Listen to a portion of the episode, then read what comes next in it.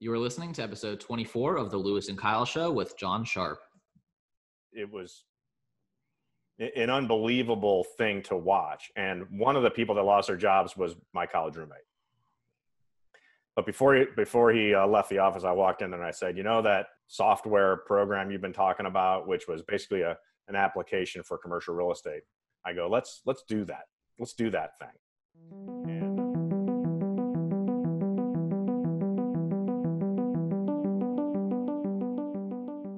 Hello and welcome to the Lewis and Kyle Show, an interview podcast where Lewis and I bring on entrepreneurs, investors, and really people living unconventional lives that have experience in the things that Lewis and I want to do. Lewis, who do we have on the show today? Hey, Kyle. In this episode, we bring on John Sharp, who is the director of the New Venture Development Program at the McGuire Center for Entrepreneurship at the University of Arizona. We bring him on to discuss his career as an entrepreneur in a combination of real estate and technology companies. As well, we discuss his philosophy and approach to entrepreneurship education for undergraduates and advice for other young entrepreneurs and how to be successful in those areas. It's a really interesting interview. He has a lot to say. I really enjoyed it, and I hope you all do too. With that, we're going to cut to it. Thank you for joining us. Hi, how are you today, guys? Thanks for having me. Uh, we're doing awesome, and we're super grateful that you're here to talk to us today yeah, it's it's exciting to be here, and uh, and I'm happy to share uh, my experiences from the University of Arizona and my experiences from my uh, life as an entrepreneur. Definitely, and we're looking forward to hearing about it. Uh, so, our first question for you relates to some of your experience both as an angel investor and also as a lifelong mentor for young entrepreneurs, whether that's students or people in startups. Uh, so, our question is, what do you most enjoy about being a mentor to entrepreneurs? Well, if I had to pick something very specific, I think it is the discovery of their brand and identity as a venture. And I know that's a little bit of an amorphous concept, but there's there's something that clicks when they've done enough research and they've done enough talking amongst themselves and the and the founders kind of get to the point where they say, "Oh, we are X." And and it's something that sticks and there's usually words and images and things like that but it is really the first step that they they get to to creating an identity for their company. And identity is a, a, a crucial uh, mm-hmm. stepping stone. Yeah a big buzzword and i might be totally off here is product market fit. Is that a similar concept to what you're talking about or not quite the same thing? So so product market fit is is one of the pieces that you learn through your research and validation.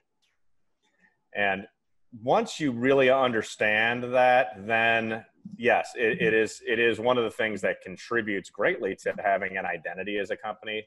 So the the simplest example I can give you is you know when when I built my first company, we were a product company. We were not a service company, mm-hmm. and that was the simplest delineation. And I stressed that all the time with everybody that ended up working there that, that our mission was to develop the best product to fit the market segments that we were mm-hmm. attacking. Mm-hmm. Sure. Well, that's that's great. And Kyle and I are working for that ourselves, and we're not quite there in terms of the finding, realizing our brand and our niche and where we fit into this whole scheme. But this podcast is part of our journey of discovery.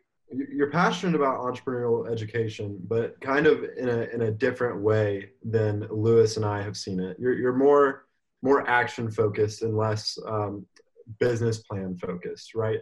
Can you uh, kind of explain that in terms of the the agile entrepreneurship that we've talked about in the past? So one of the things that I, I need to stress for everyone in, in our audience is that I, I I'm not an academic. It's interesting because my father was an academic. My father was a professor, but I always leaned towards wanting to be in business, work in business. I was really interested in in how things got done, and my background is in software development. Well, in software development, we use something called agile. So agile is this idea that you have a defined segment of time that you call a sprint, and in each sprint that you do, you have a specific scope that you're trying to get done right? And it works really well for developing software applications. Well, you know, kind of fast forward, and I'm working in entrepreneurship, and I am constantly drawing on my experience in software development and this whole concept of agile. And sure enough, agile entrepreneurship is now a big buzzword. And we're, we saw that start coming out, especially when the pandemic hit, because it forced everybody to shift how we were approaching everything and started making us rethink. And we started looking at agile concepts as a way to both teach and to uh, develop a venture in kind of segments that build on each other. Now, I'm not saying that you don't ever do a business plan, mm-hmm. right? But the typical waterfall approach is you kind of build your business plan step by step, starting with your mission and your values and your value proposition and your problem, customer, solution. Then you get into your market and blah, blah, blah, blah, blah. And you still need to understand those things. Uh, but we, we like to see that done in an iterative fashion, the same way that you would build a product in an iterative fashion. And that's what Agile is all about. And we're actually continually restructuring our approach to teaching and our approach to developing ventures uh, at the McGuire Center at the University of Arizona to to use agile techniques to do that. So what would some of those discrete segments or phases be for like a student sprint? So when you're, you know, when you're first starting, you know, now in the McGuire Center for Entrepreneurship, we actually go for a whole year. And the context of how what we do at McGuire is probably important. Definitely. To, to, to, to, to talk about here mm-hmm. so that you understand the way we approach entrepreneurial education. So, you know, like this summer, our cohort is 85 students coming in in the fall. And technically they're going to start in August, but what we really do is we start them in the summertime. And we start them in the summertime by interacting with them via LinkedIn and via our distance to learn technology at the University of Arizona. And we give them things to do and the first thing that they do is engage in a competition. The competition is come up with the most original idea. So we're expecting by, you know, August 1st or late July to have 85 original ideas. And there's actually a competition and a prize awarded the top three ideas that come out of there. They then form teams and they start learning sort of the process of building a venture. Now that goes from August all the way to May. So it's two semesters. And because we have that much time, we start the agile process very early and we start their product development process very early. So product development fits agile perfectly. The part about validation, research, understanding your pro- understanding your market, understanding your customer, those are things that we want them to to do the research and do the interviews and do those things. But we don't want them to just stop because you do market validation and you want to continually do that. So if you have a sprint that let's say it lasts four weeks, we want some market validation. We want them identifying their problem customer solution, doing their what we call business model canvas and starting to to figure out what their business model looks like. And then they almost they don't have to repeat everything, but they want to build on that like every four weeks. And in those four weeks, we have specific things that they're doing, whether they're creating a 30 second commercial or they're creating a video pitch around a particular concept like a go to market strategy. And we'll have them talk about that either in person or they record it.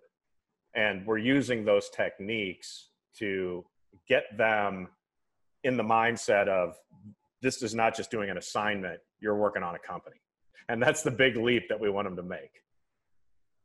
No, I think that's really valuable. And I think the agile approach where something our school does, for example, in our new venture development kind of programs and structure is, like you said, that customer validation market research is like weeks one through four of the development. But by the time you actually develop your product, you've probably pivoted so much that you actually should be going back in and doing those same types of surveys and interviews with the uh, new product as it changes. So it makes sense to kind of keep that in a fluctuation uh, kind of iterative process as things develop. And I think that's more realistic yeah. and more feedback based. I, I, agree. And one of the one of the issues is that we, we wire you to do assignments mm-hmm. from kindergarten forward, and and so even in college, you're used to, you know you want to get the assignment, get your A, and go home. And a venture isn't like that. And if you're really going to get someone into an entrepreneurial mindset, well, you have to get them to not think about these things as assignments, but get to get them to think about it as okay, these are the things that I just need to do and continue to improve on to build my business. Yeah, so it's a totally different mindset, the mindset of entrepreneurship and constantly changing versus a very school based where you're given an assignment and you complete it and it's over That's with right. and you and you don't think about that again until the final or whatever. But it's hard to mimic that uh, environment in the classroom setting. Yeah, it is. It is hard. So one of the things that we really try to do is we actually try to break the classroom up okay and and put students into tracks that more closely match the skill set that they identify with so some people identify as finance and operations some people identify as sales and marketing other people identify as technical product development product design my favorite two words product management i, I really like talking about that and, and and emphasizing that and getting them to start identifying with roles and not just their major. Sure. Because you're always like, oh yeah, I'm double major ma- management marketing, or I'm management entrepreneurship, or I'm this, or I'm that.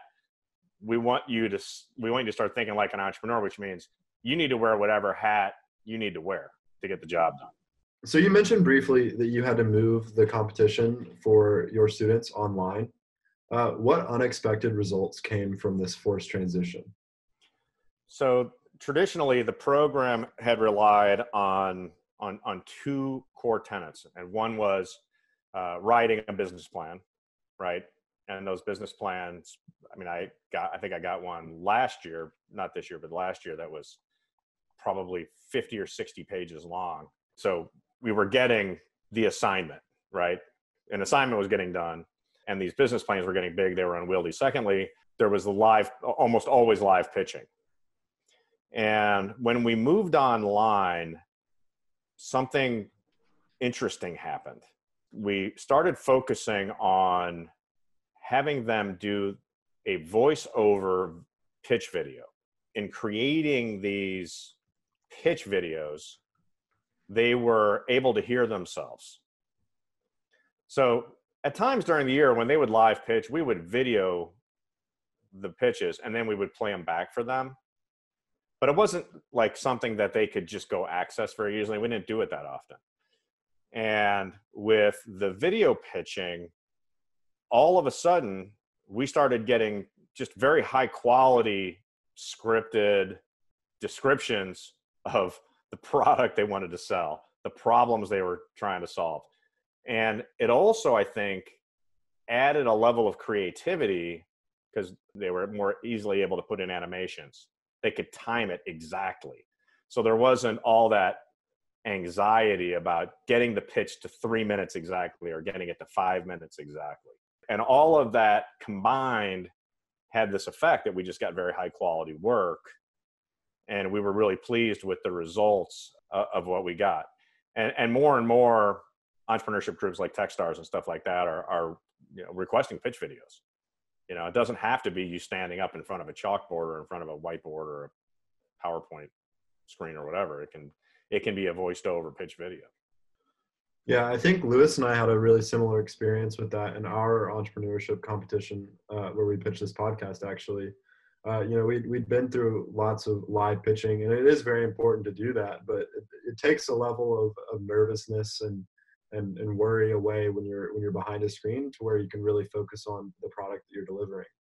Uh, so one thing that, that I've heard a lot, and I'm I've, I'm sure Lewis has too, is like people don't invest in ideas; they invest in people, and they invest in founders. And what you're doing essentially is training founders. So how do you train your founders to be a more investable people? So part of it is helping them to recognize that they are capable of more than what they think they are. People are held back by a lot of things. You know, oh, I can't do that. I'm I'm not good at math, or I'm not a good public speaker, or I'm not this, or I'm not that. Well, the fact is, is you might not be the greatest public speaker, but you can be extremely genuine and believable, even if you're not a great public speaker. So part of it is great creating that confidence and I've seen it firsthand where we would get teams where early on they would try to hide certain members of the team, right? know, they they try to minimize how much they're talking or whatever else, and and later in the year when they've finally just been pitching and pitching and, and talking and, and getting up in front of everybody, they start to lose that fear and that anxiety, and it, and it really shows. Secondly, we don't necessarily put too much pressure on them to go and, and do a startup day one, right?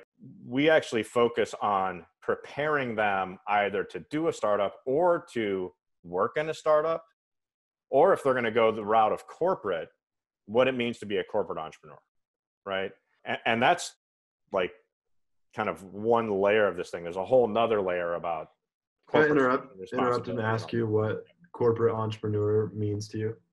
So within within the structure of corporations, like you see this with Google's Area 51 group, uh, they have a, a whole area. So if you come up with a, a new idea, you can actually submit that idea, and you actually you and potentially even members of your team can move to an entire separate part of Google. Mm-hmm. So Google has taken very tacit steps to create an environment that promotes well, something I've read is that innovation. they have the what's called the 20% time where they let their employees use 20% of their time for personal projects, whatever they want to work on.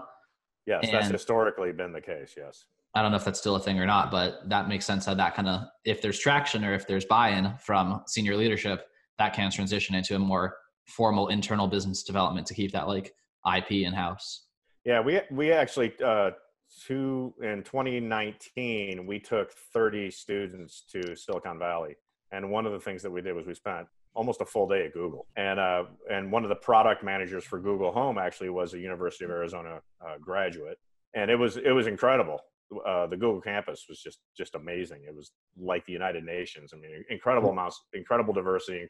The food was incredible we walked all over the place. They took us in and, and, they talked to us about the the steps that they do to to make innovation real. And I, and I think that back to your question, Kyle, which I might not have answered perfectly, is like how do we how do we train founders? Part of it is they, they you got to innovate, right? You can mimic an existing company perfectly, but if you don't innovate, you're not really crossing the divide uh, mentally. You got you've got to be able to innovate, uh, but without innovation, uh, it, it's tough to make your mark as an entrepreneur. Sure. And I think uh, that makes a lot of sense and that's interesting. And we'll potentially get more into that when we talk about some of your angel investing, since there's similar topics of mm-hmm. the characteristics you look for in that founder, not from the side of what do you look for as an educator, but what do you look for as an investor. But we'll get into that next. We've kind of gone ahead of ourselves in terms of context for who you are. Obviously, no one starts out as running an entrepreneurship program without a background as an entrepreneur. So I think we should right. get into some of that now. Uh, you've got a couple companies, some you've sold, some you're still working on. Uh, can you tell us a little bit about the first company that at least recently started? You probably had some things earlier in life, but 360 facility and what that was.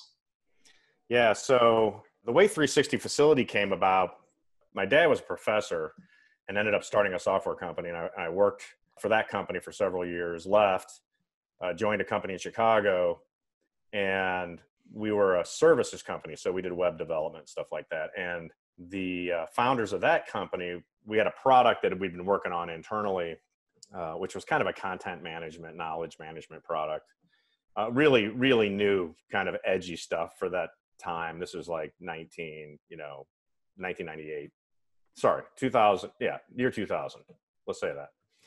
So the founders took $10 million in venture capital spent nine million in like nine months, and then I was in the room when like I don't know, 65 people lost their jobs, and I was in the lifeboat, and you know that was the turning point for me in terms of I was like ready to do my own thing, right? I, I had I had seen like the, this whole venture capital. Let's spend as much money as we can in the shortest possible time, and that was the way things were back then and it was an unbelievable thing to watch. And one of the people that lost their jobs was my college roommate. But before he, before he uh, left the office, I walked in and I said, you know that that software program you've been talking about, which was basically a an application for commercial real estate. I go, let's let's do that. Let's do that thing. and uh, we sat down. He had a prototype that was done in Microsoft Access, which is Just still a basic around. database. Yeah. just simple database. And he wasn't a developer. He was like, you know, he could do basic things. He could paint the screens and make it look the way he wanted, and kind of save things in the database. And but you know, I had been coding since I was probably 16. So, you know, we took that thing, and I still had, you know, I still had my job. So I was I was okay. And then you know, at night and whatever, I'm I'm working on this this idea, and we walked this idea into literally the largest janitorial company in Chicago. And literally after the first meeting, they said, When can we have it? And we said, You can have it, but you're going to have to rent it from us, basically. Mhm. and back then, we didn't call it SaaS. So S A A S, software as a service. They didn't call it that. They called it, we were called ASPs, application service providers. It was a Okay.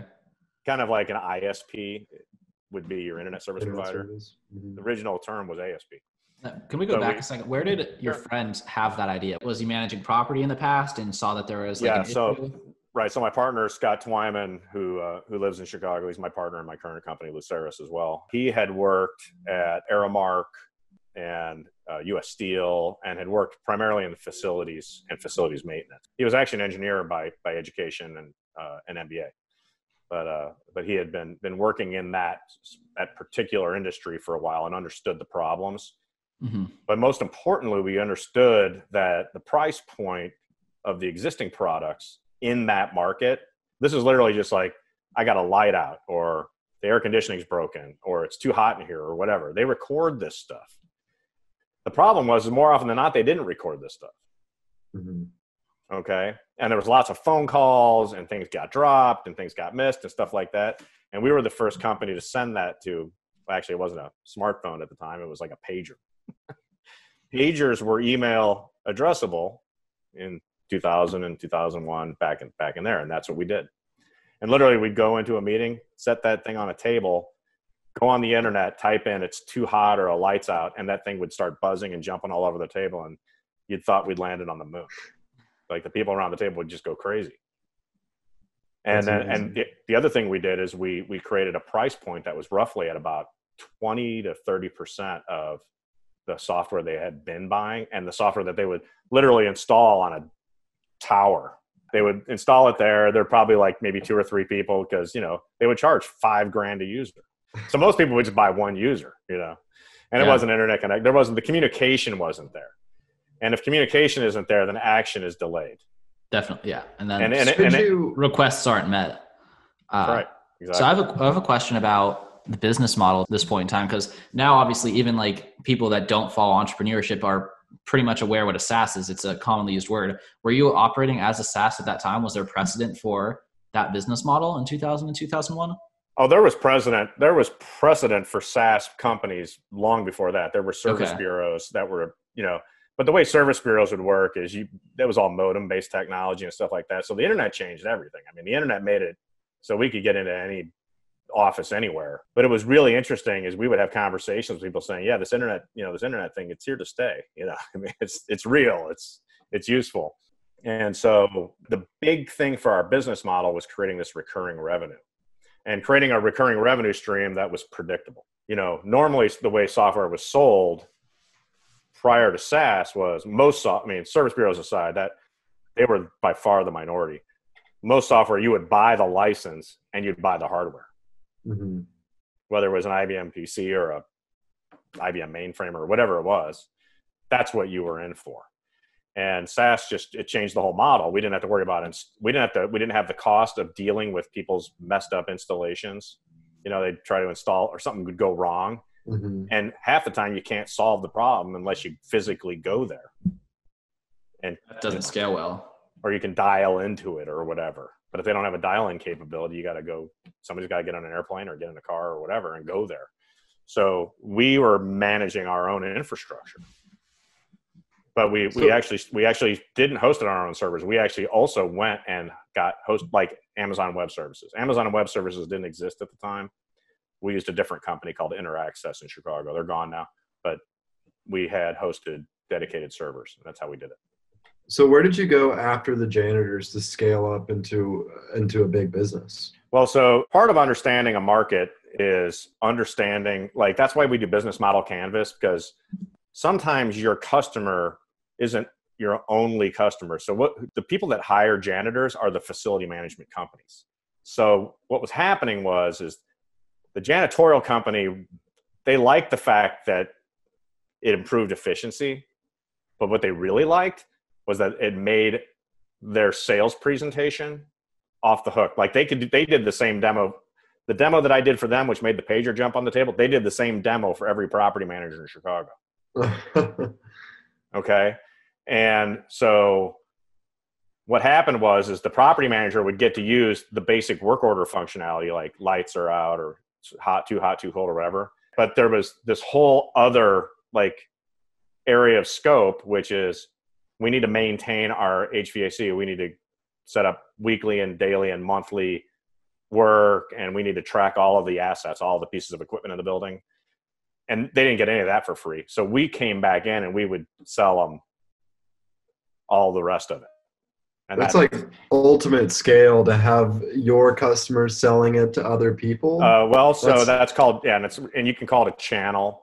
That's why business model canvas is so important, is because there's potentially all these these indirect sources of revenue that as an entrepreneur you want to identify and then you want to you know as as time went on we would start like i could tell you exactly what percentage of our total revenue our recurring revenue was versus our service revenue because you know we got paid for training we got paid for doing some custom development or integrations or whatever you know yeah those those those were and and all of that is kind of that's the business model in and of itself and you and it's you try to you try to figure out as much as you can up front but then as you start meeting people and talking to them and they start saying, can you do this? Can you do that? Well, you start responding to that, you know, the, the, the needs that are being articulated to you directly.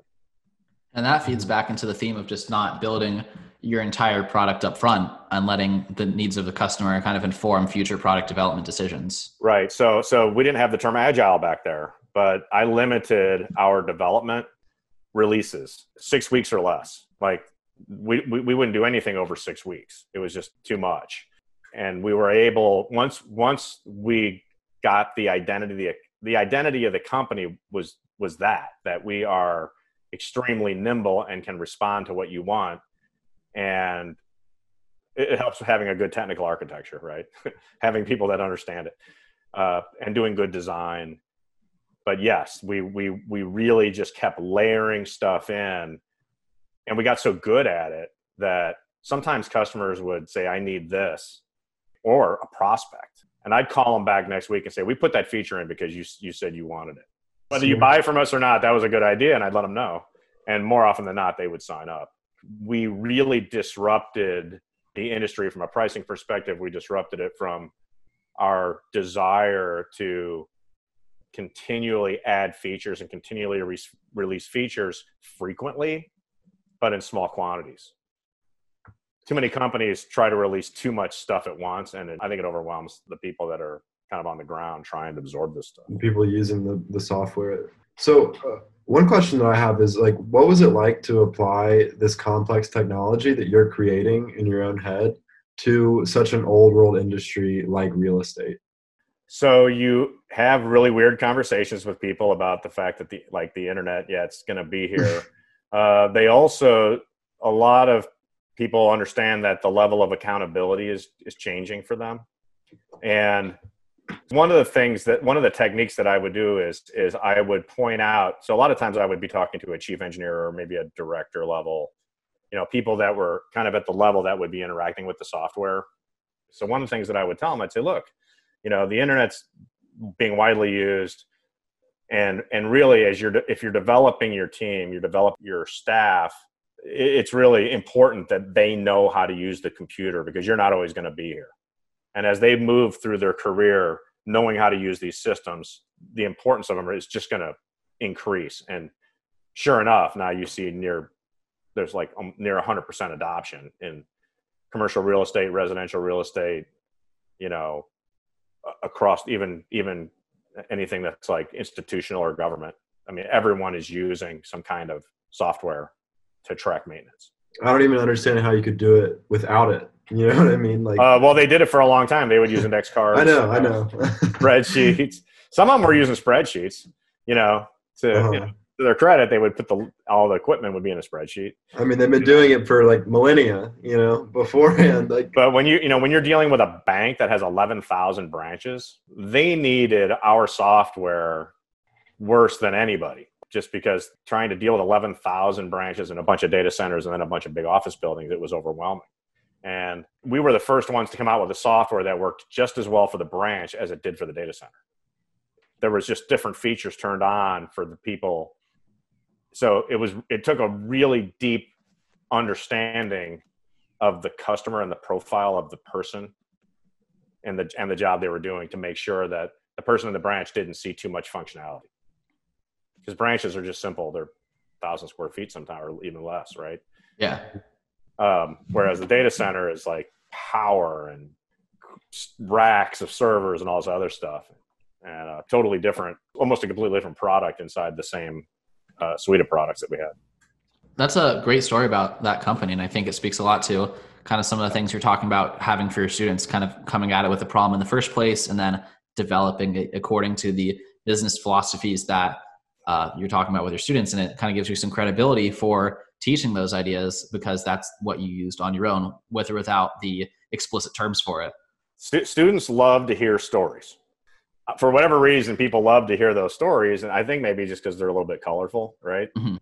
Um, and and or the time that we went on the field at Arizona Diamondback Stadium and had a party, and it was just you know it's that kind of stuff that's and and but how how how you apply that uh, to your business. So a really big thing that a lot of ventures when we're, when we're focused on go to market is I always want them to tell me what trade shows you're going to go to. And I always make my teams go and research the actual trade show websites because it tells you who else is going there. So if there's competition, they're probably on the list Sure. and they're usually on the website. You can even probably tell where their booth is going to be.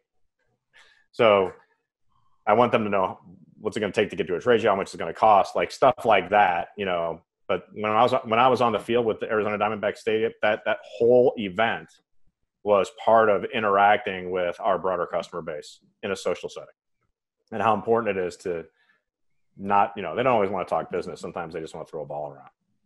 Sure, and that's I mean relationships is a huge part of it.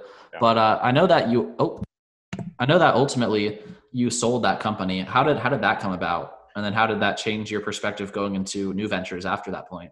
so we survived 9-11 we survived the 2008 financial crisis you know we were fortunate in that we had a really loyal customer base so we had like 98 99% customer retention even through the 2008 crisis i think there were a couple of customers who just disappeared like the companies went out of business. That was what things were like. It was that bad.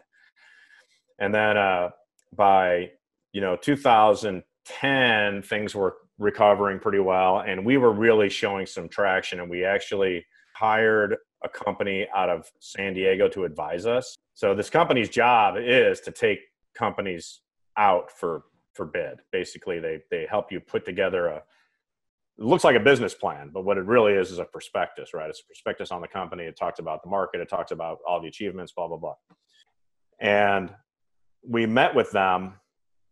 I think it was early 2010 or late 2009, and they said that we weren't ready. We weren't ready to to go out yet. We were seeing some real growth, and we wanted to better understand that. And and neither Scott or I, as as entrepreneurs, really understood the broader market or really understood how these things get done. So there was an educational component there.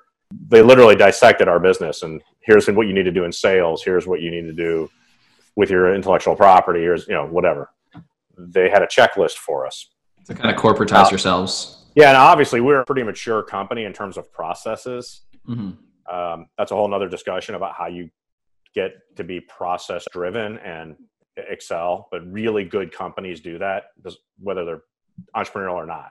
Then almost a year after that, and I remember thinking we haven't gotten everything done on the list. They called us and said, "You need to be ready because things are happening."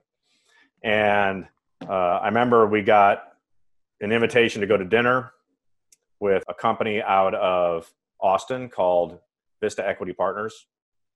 And Vista Equity Partners is notable because Robert Smith happens to be the richest African American in the country. He was the guy who paid, uh, he mm. did the hmm. commencement for Morehouse College and paid all of the outstanding student debt for all the graduating class. Uh, the, the guy, I mean, he, Vista Equity is an amazing private equity company. And, you know, sometimes they buy good companies. We were a good company. We were well run. Sometimes they buy distressed companies. But we went to, uh, to have dinner and I remember Scott gets the valet ticket, and the number on the valet ticket is 360. So it said 360 on the, on, on the valet ticket. Yeah. They went and parked the car. The valet ticket said 360. Uh, we went in and had a meeting with them. We had a couple of other meetings with other uh, interested parties, but uh, pretty much immediately they wanted to move. And so it was probably, I don't know, maybe two months. The due diligence process is actually pretty wicked. It takes a long time, and we had like 500 contracts to go through. I mean, it's it's yeah. a lot of work. One of the guests we had on a few days ago was uh, he sold a paint company, like a online paint kind of service company. Oh he was, yeah. Uh, he was it's called Paint Zen. They did basically on demand painting uh, for commercial and residential applications. But we were talking to him about what he was experiencing during his exit, and he was the CTO, and he basically was operating under the assumption because due diligence was so complicated and so wicked, to use your word, that he was operating under the assumption that they, it was going to fall through. So he, during the entire phase, essentially just kept his head down and kept doing product development as if the light at the end of the tunnel was going to fall through, and he, he just had to keep going. Like that's how his experience was. Yeah, I was actually the CTO, and I was involved in the design and development of the product right up to the, right up to the point where we got bought.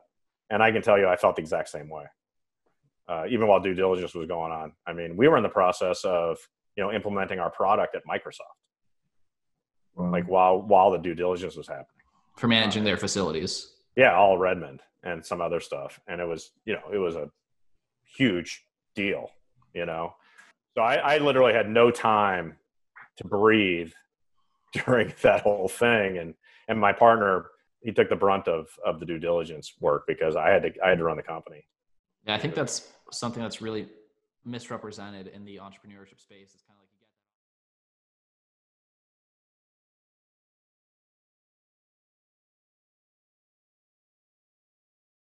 time of the whole process. It was it's and you're you're pretty exhausted when it's over. Um and, and it's and it's hard because you can't tell anybody. Mm-hmm. You know, nobody in the company knows. And so you're you got this great big secret and you have to live with that every day and everything has to you know kind of go along so did you have a moment after you sold and after you were done and, that horrible stressful time was over where you're you're like man i just that just happened. Is there a moment that you think back to? You're like i sold a company. I really did it.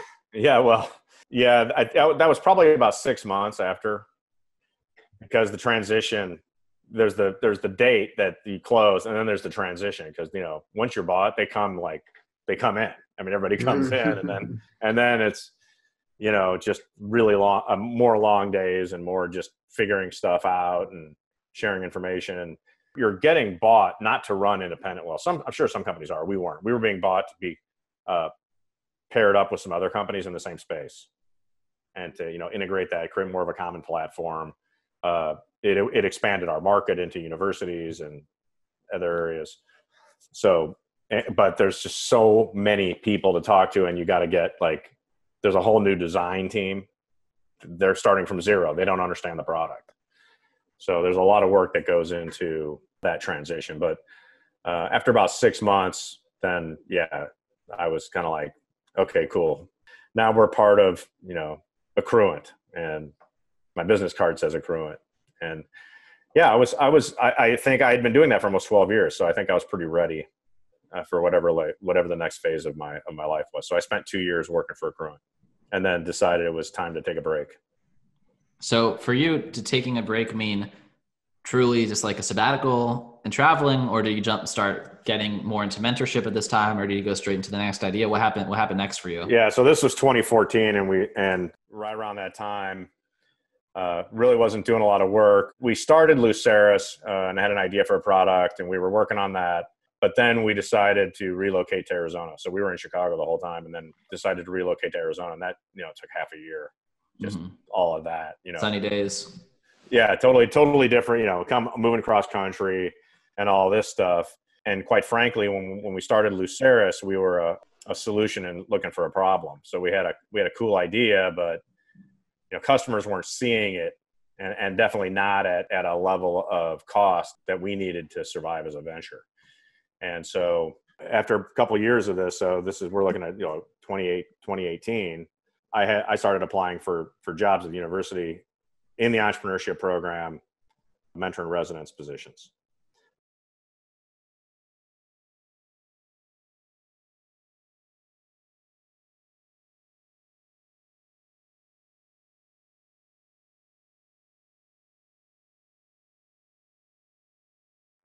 calling and and trying to meet people and stuff like that. And eventually, uh, I got noticed. Now you're the one running the show, which is pretty funny. yeah, yeah. Well, there, there's still an open position for an executive director of the center, so mm-hmm. I'm I'm really more of an interim.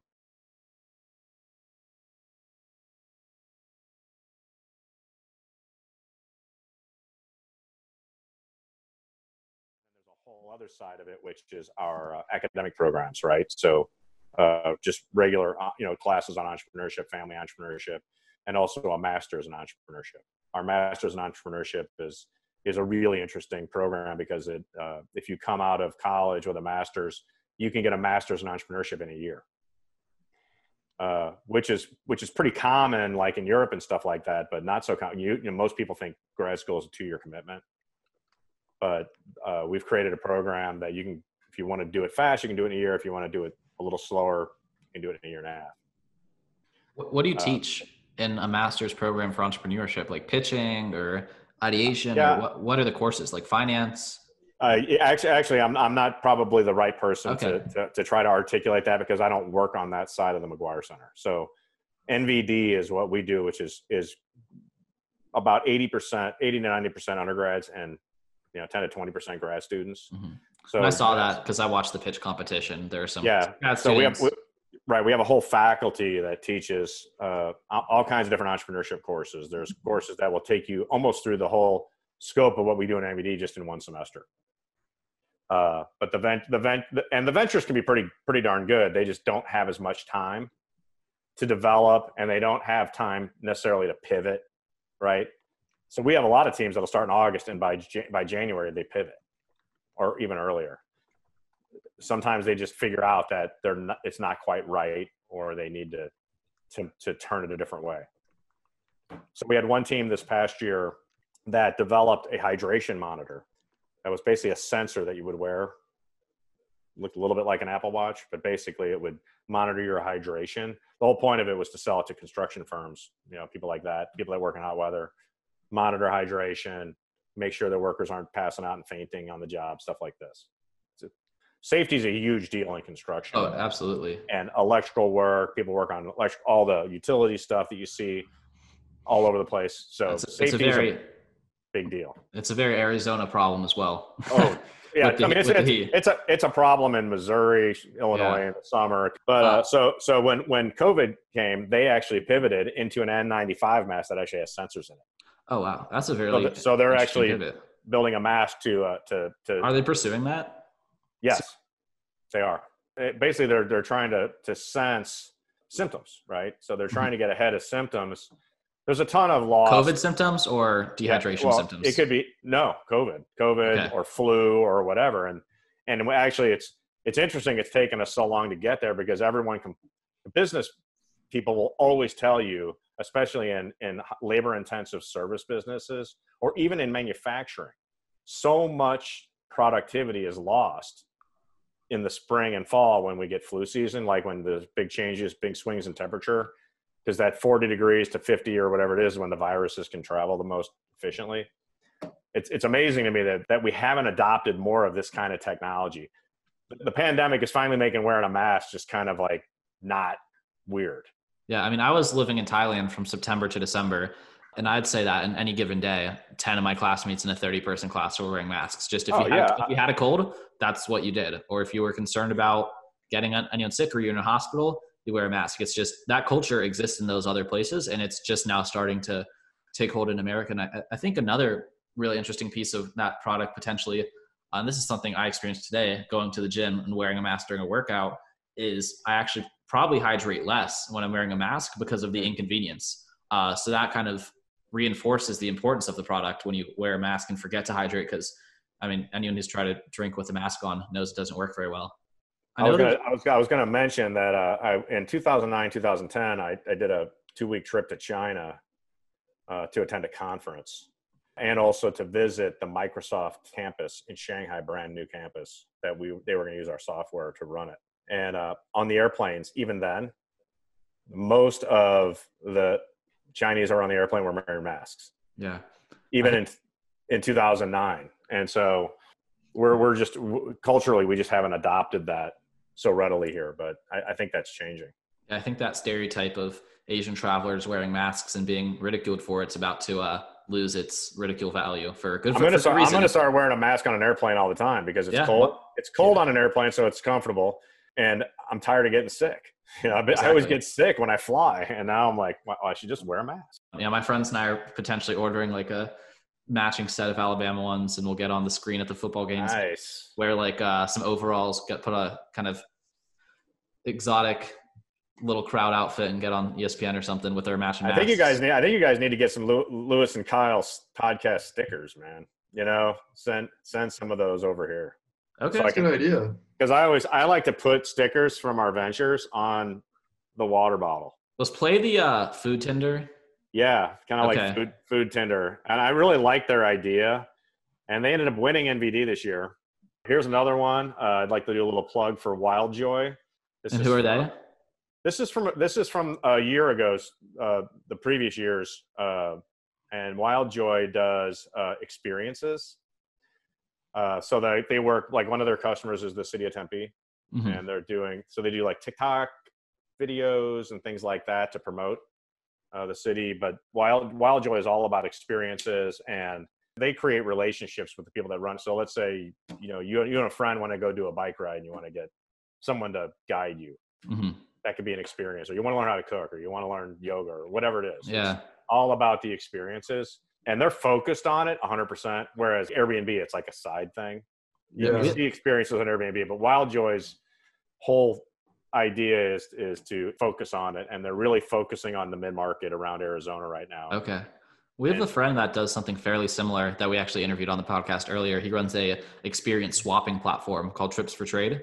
Oh, cool. Which if you have access to something like that, like let's say there's a mountain biking trail behind your house and you have $3,000 mountain bikes and you know you have all the safety equipment and all the permits, you could trade hosting someone for that with them hosting you for let's say hunting land in Mississippi or something oh, for like yeah. turkey hunts and it's trading that assets and experience for those trips. So it's kind of the same thing of Airbnb, but for experiences. We've done house swapping for years too. Yeah, definitely. So, and that actually worked out really well for, for us when we've traveled certain places and, and swapped our house. But yeah, some uh, I, I, would offer to if you guys want to do some podcasts using like while uh, Lacey Kane would be a great interview. Uh, yeah, super dynamic, super extroverted. She's right there in Phoenix. Oh yeah, that'd be cool if we could potentially do that in person. You know, uh, the the guys that are doing the N95 masks, um, sure, would be pretty. They're actually pretty, pretty. Tucker Stewart's a, a grad student, PhD student, who's like the brains behind all that, and he's pretty, pretty good talker. So sure, um, yeah, some ideas for future shows. Yeah, definitely. And I know there's a lot more we could say about your different student experiences and your, uh, I mean, we barely touched on Luceris, but we do want to get into your angel investing a little bit. Uh, you yep. shared with us your involvement in the Desert Angels, Tech Launch Arizona, kind of the value of being a part of that network to increase your leverage. So my question for you is, what do you learn about industry trends from being tapped into these groups for investing? So it's it's funny. The the thing that's always been really mystical to me is valuation. I've never really been the kind of person that just inherently gets that sort of stuff. I don't know if I'm like stumbling or feeling my way through it, like trying to figure out what customers want. But I can tell you this like the Desert Angels experience has given me a great appreciation for people that can sit down, look at a company and say, here's how I would value this company. Here's the kind of capital this company needs to do its job. There, there'll be companies that I'll come in and present to Desert Angels, and uh, people that I know that have been vetting companies for years will look at it and go, they're not asking for nearly enough money. You know what I mean? They might be asking for a million dollars or 1.5 million or whatever as in their A round. And he's like, no, they need like four. He'll say they need four times that. And it just, it boggles my mind. I, but I, what I realize is just he's been doing it for so long. Right.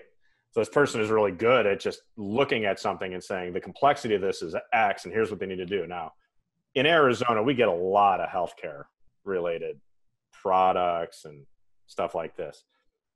A lot of these companies need a lot of capital, and all they're trying to do is get to the point where they're FDA certified so they can sell the company. So their exit is all about getting bought by. It's all somebody. legal. Yeah, they're not trying to make money. They're trying really just trying to like get the thing done so it can be brought to market. And they play an important role. There's this whole ecosystem of startups that you know. I mean, this thing could have started in a lab and probably did at a university, and that's where TLA comes in, right? So sometimes things start at universities and they they leave and take their idea with them. Sometimes that idea that comes out of a lab or a research program, TLA can pick it up and help the professor commercialize it. And then there's this whole, but TLA doesn't build your company, right? So the next step is how do you build a company? And that's where the incubator comes in. Now, TLA can partner with NVD if we if they have an idea that it, that works and our business students can work with the professor and all this stuff and that can happen successfully or they might recruit out of our program as well. But basically if you're going to go incubate and get a company going you're going to go somewhere like arizona forge who's the incubator arm of the university of arizona.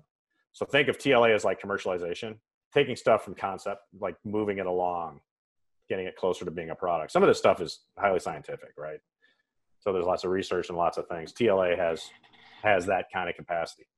Uh, and then there's also Tech Parks, which is part of uh, UACI, uh, Center of Innovation here at the University of Arizona, and they also have a whole, you know, incubator campus. Actually, in Forge's Arizona Forge summer program this year.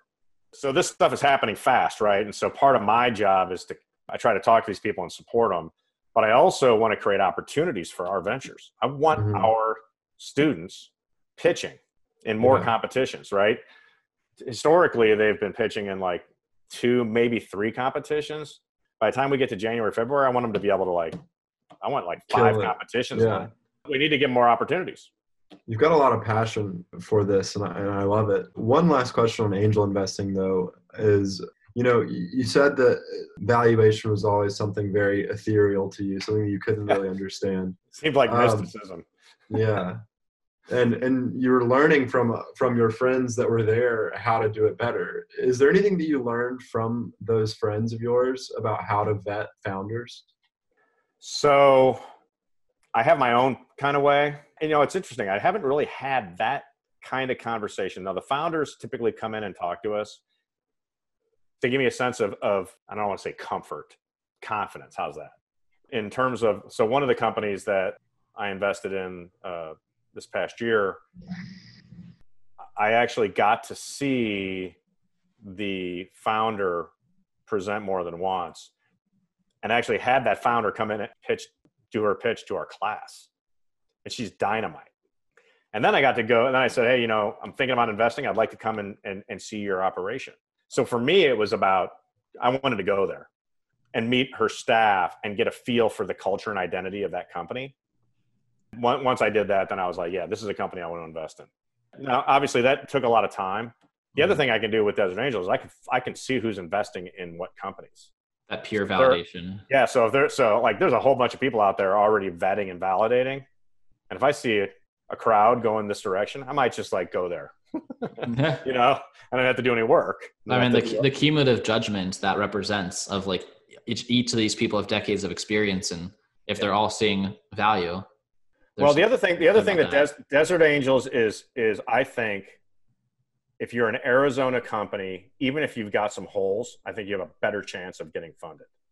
I mean, uh, Desert Angels has a real, an unstated mission, kind of, but it, but it's, it, they really will support Arizona companies. And you know, Tucson is not a big place, right? Uh, but we're only 75 miles from Phoenix. But you really far. haven't you really haven't seen the you know Milwaukee and Chicago are 75 miles in between them, but you barely know it. It's completely filled in. I mean, you got Amazon, Uline, Abbott Lab, you got all these companies. it's like one big thing. Mhm. That's going to happen here. Uh, Connect like Gilbert and Southern Phoenix and oh yeah, Northern oh, yeah. Tucson. Oh yeah, It's, it's going to that- happen. that whole corridor it's fun right? The whole the whole the big challenge here is how do we make tucson more of a destination right? I mean what a it's a beautiful place. Uh, tucson's gorgeous. I mean it's 95 here in phoenix it's 105 you know what i mean? Because we, we don't have the heat. Like i mean we have heat. It's hot but it's not like phoenix hot. Uh, and it's really beautiful here. It's just the infrastructure has to be created but there's been a lot of investment in downtown and companies coming in and i get to interact with a lot of those companies through desert angels whether i invest them or not i meet a lot of people and that has been extremely valuable for me in understanding what the ecosystem needs from mcguire right how can we keep our Mhm. talent home what kind of opportunities can we create for them It sounds like there's really a fantastic ecosystem in the Tucson area, and it's it sounds like you're making an impact in, in your corner of it. But I think now we can uh, take a break. Then we'll transition to like our bonus round, last couple questions. bonus round yeah Yeah.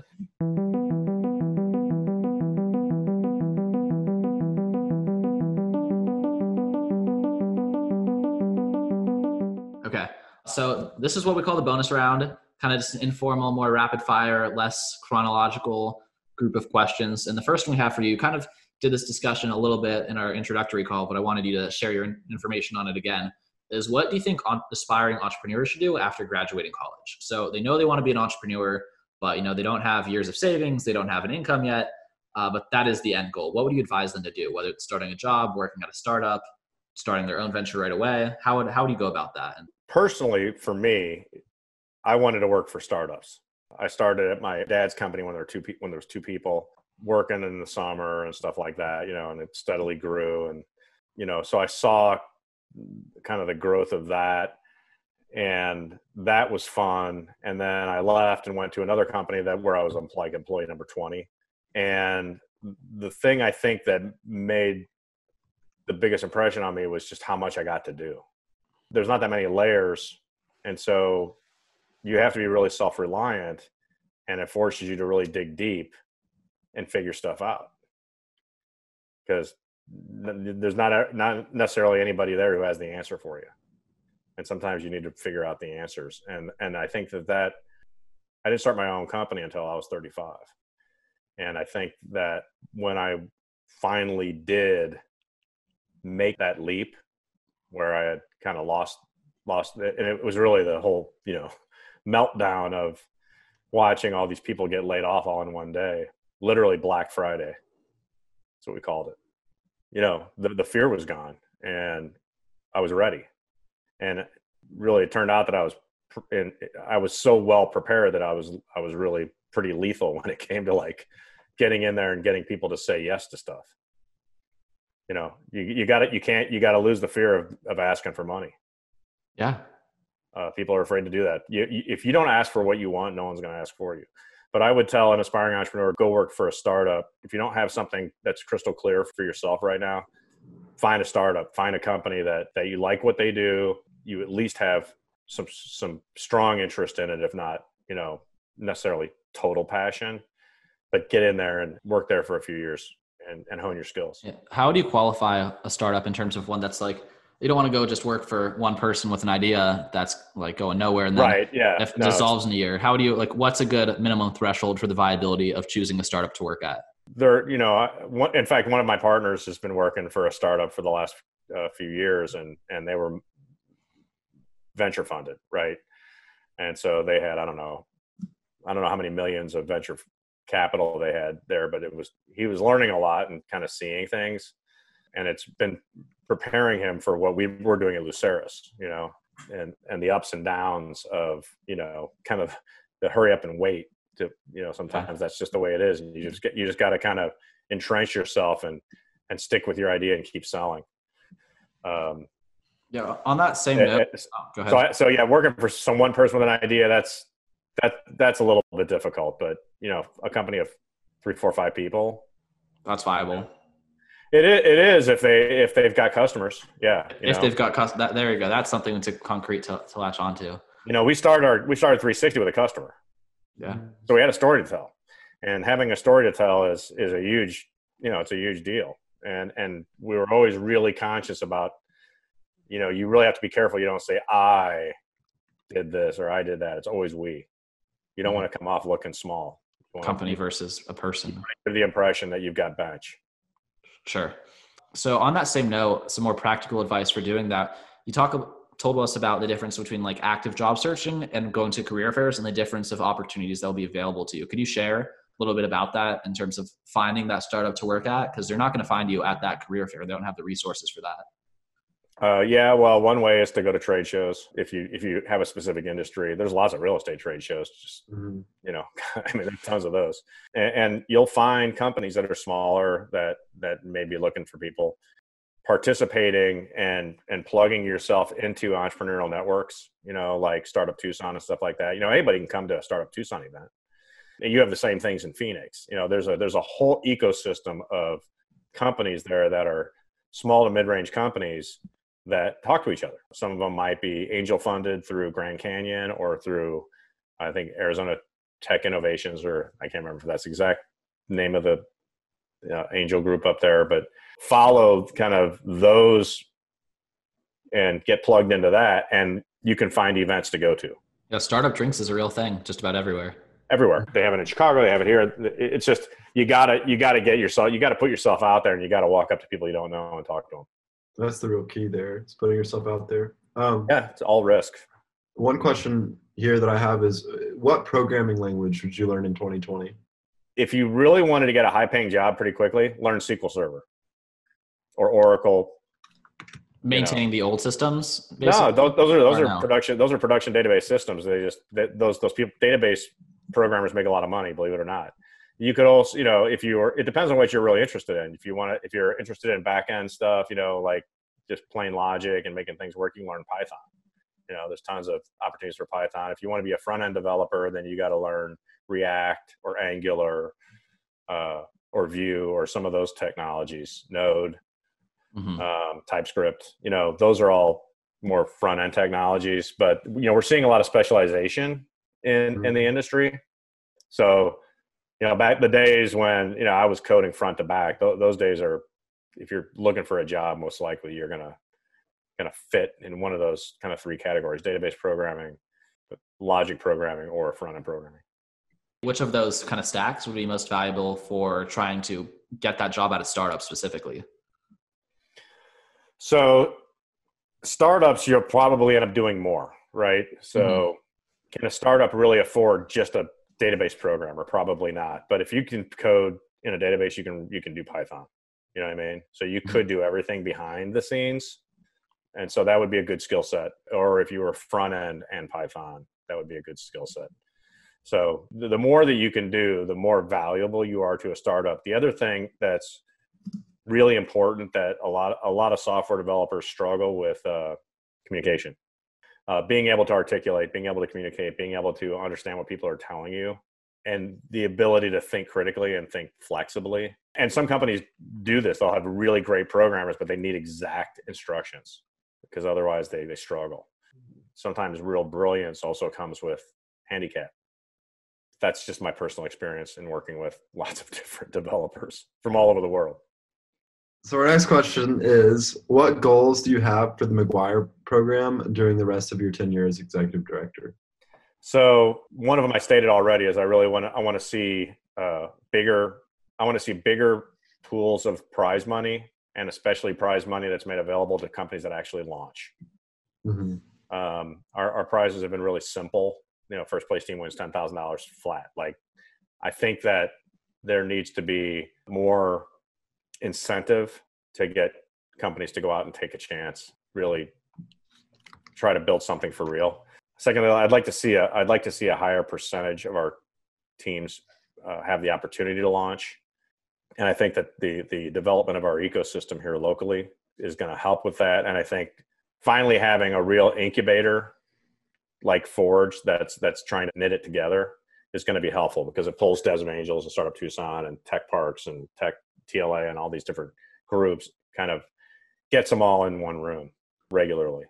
And I think that McGuire has a role to play in advancing Tucson, right, and the state of Arizona forward with regards to creating more opportunity and, and making this a real destination for for companies. And if you make it a real destination for companies, it'll start to attract money from Silicon Valley. I did attend a conference on behalf of McGuire a couple months ago, and it was a bu- they had actually brought Silicon Valley venture capitalists into Phoenix, and there were a lot of local companies there. And interestingly enough, you know, angel investing tends to be in like the one to one point five million dollar when you do an angel round, and then you get to VC and they want to spend twenty million. Well, there's kind of this middle class in between, right? So you know, uh, the VCs they don't want to they don't want to give you five million dollars, not big enough. And so one thing that I learned was that th- there needs to be an avenue for creating opportunities for sort of these mid-level investments, 5, 10, 15 million that just right now are hard to get to for companies in places like Arizona. And you know, you can't just pick up your company and move to Silicon Valley. It's like impossible. No one, there's nowhere to live. And so, yeah, I think it, I think it is creating a real opportunity for Arizona as a state for all, all different kinds of startups, tech and otherwise. I think those are some great goals that you have for McGuire, and I'm excited to to follow vicariously. Um, yeah, I actually didn't even get into the whole thing about being a thought leader. You know, agile entrepreneurship, ma- making that a focus, making the creation of digital content, and actually, you know, we build real product. The thing I haven't talked about is McGuire has a component called Tech Core. We actually have a team of developers that are available to work with our venture teams to build wow. their prototypes. And sometimes it's using CAD technology to design something, you know, mm-hmm. and sometimes it's, you know, helping to build an app or whatever. But having that kind of capability in our program is a really interesting and distinguishing factor about the program because we really want to see these products get more fully formed. Maybe not all the way to MVP. If, you know, they're not likely to be able to get there in, in, by the end of the second semester, but but as close as we can get them. I mean, that's huge. I know our school. There are some kids that bring the same idea. I mean, six nine months along with just a pitch. It's just you know. Mm-hmm because they don't have that resource. So that's well, huge. and they're scraping money and trying to convince friends and family or whoever to like code for them and stuff yeah. like this, you know. But uh, you know that gets down. You know, we have funds also available, and there there are funds that we have available in the program, so that if there's things that you can't do as a venture, but you need to move your venture forward, so maybe it's a whole like market research project that you need a couple three or four hundred dollars to go do. You can actually apply for those funds, and we'll give them to you and that they also can be said for some of our pro- so some of the product development stuff can be uh, can qualify for those funds as well but because we we recognize that that sometimes ventures they just get stuck you know you might have a team of four but you just you know they want to build an app but they just don't have enough skill set in the team or enough or the one person on the team who is a coder doesn't have enough room yeah that's a very accurate description of, of some of the problems that we face at Alabama with the edge. And I think that they're working on, you know, some similar ideas like that and bringing in the computer science program to, to work with them. One last question for you that we've got is if you could give one piece of advice to your 20 year old self, what would it be? I would have spent, I would have spent more time uh, developing relationships with people outside of the company that I was in. I, I, was pretty pretty narrowly focused on just like working, getting a paycheck, and although mm-hmm. actually at 20 I was in well 21 I was in graduate school, but yeah. Uh, Build those relationships. I, I, would have done a better job. Yeah, well, you know, we didn't have the internet back then, Kyle, so it was harder. you know, yeah. it was like writing letters and you know long distance yeah. phone calls. I mean, you, you, you can't just connect on LinkedIn. It's not. Yeah, it's just not. The, it wasn't the same, but I, I I could have done a much better job. I probably would have accelerated my growth as an entrepreneur earlier. Uh, but you know, life happens, and you know, you get a you get married, you get a family, and stuff like that, and you know, you don't again, you don't know what you don't know. And I think I had a lot of fear in those early years that that if I did it, I would fail, and it kept me back. That's a really valuable piece of advice, and I hope our listeners take it to heart because I mean, having done not like a really full job, but at my co-op, it's so easy to just have your work environment and the same friends you had already and call that a social life. But you have to be really intentional. Uh, and I know we're talking about a completely different reality than we're currently living in, where anyone that's still working is probably doing it from home and things like that. But definitely getting out there and being intentional about forming relationships professionally and personally, just outside of your everyday routine environments, is huge. Yeah, you know, part part of doing this job, being a mentor in residence, you know, we don't do it for the money, right? I, I think part of it was was is is just my way of paying it forward. I, I get a lot of gratification when I see student teams go from being completely disorganized to excelling. now, some of them show up and they're organized all the whole way through, but there's something about the teams that just they don't seem like they have a clue, and then all of a sudden they just it clicks, and, and you hope that you had some little helping hand in, in, in mm-hmm. getting them to that point and helping them to open their eyes a little bit, right? Because college can be very myopic. You're on campus, it's really fun, you got your friends, uh, and then you know, like literally, you go from you go from graduation to like needing to support yourself in like a week. That's a great that's a great thought there, and I'm glad you find the job so rewarding. And uh, Kyle and I really, really appreciate you coming on here. We uh, thought it was very interesting the way you let your real world lessons from the companies you've built and the jobs you've had inform your approach to educating a new generation of entrepreneurs. I think it's much more healthy approach to professorship. And I hope more universities like adopt that model, taking people who have done it, who have started companies, who have kind of had the different hats and know what it's like to have to make it work, uh, be the people giving that education. I think some of the new programs as well are super exciting. The agile approach to entrepreneurship, I think Kyle and I will test. I bet we're going to start hearing it in our circles in the other half of the country. I think you're probably charging the trend there, and it's going to be uh, the next big thing in those communities. And we just appreciate you sharing your advice here, and we're excited to see what comes out of McGuire. I'm excited to see uh, what happens with the McGuire company I chose to get involved with. They took second at this year's competition and going to work on their building out their digital presence. So thank you so much for coming on with us. And that wraps up our interview with John Sharp. I think it's really great how the University of Arizona has somebody who's who's really been in it and and been an entrepreneur that's that's teaching these young entrepreneurs how to work. I think that it's a it's a much more efficient way than having professors that only know the theoretical and instead having people that know what's it what it's like in, in the real world. Yeah, I completely agree, Kyle. I think that John's a, a great guy, and I am really excited for the curriculum he's putting together for the students and this upcoming year. And I think there's already some successful stories coming out of his program in the past couple years. So I am glad we were able to get him on the show, and I hope you all enjoyed listening to this conversation. If you like what you heard today and you want to hear more of it, we've put out 23 other episodes you can go ahead and listen to if you don't want to wait until next week. Otherwise, we're going to have a new episode every week, most of the time on Tuesdays, but you know, it doesn't always happen that way. Anyway, if you like us and want to keep up with what we're doing, we post updates on social media Instagram, Twitter, Facebook. You can find us by searching for The Louis and Kyle Show. And if you want to support us, the best way to do so is by telling a friend about the show. Say, hey, I know you like this topic. The Louis and Kyle shows this cool podcast that my friends do, whatever you want to introduce us as. And they do this show on this topic with this guy. I think you'll like it, recommend it. And that's it. Thanks for listening. See you soon. Bye bye.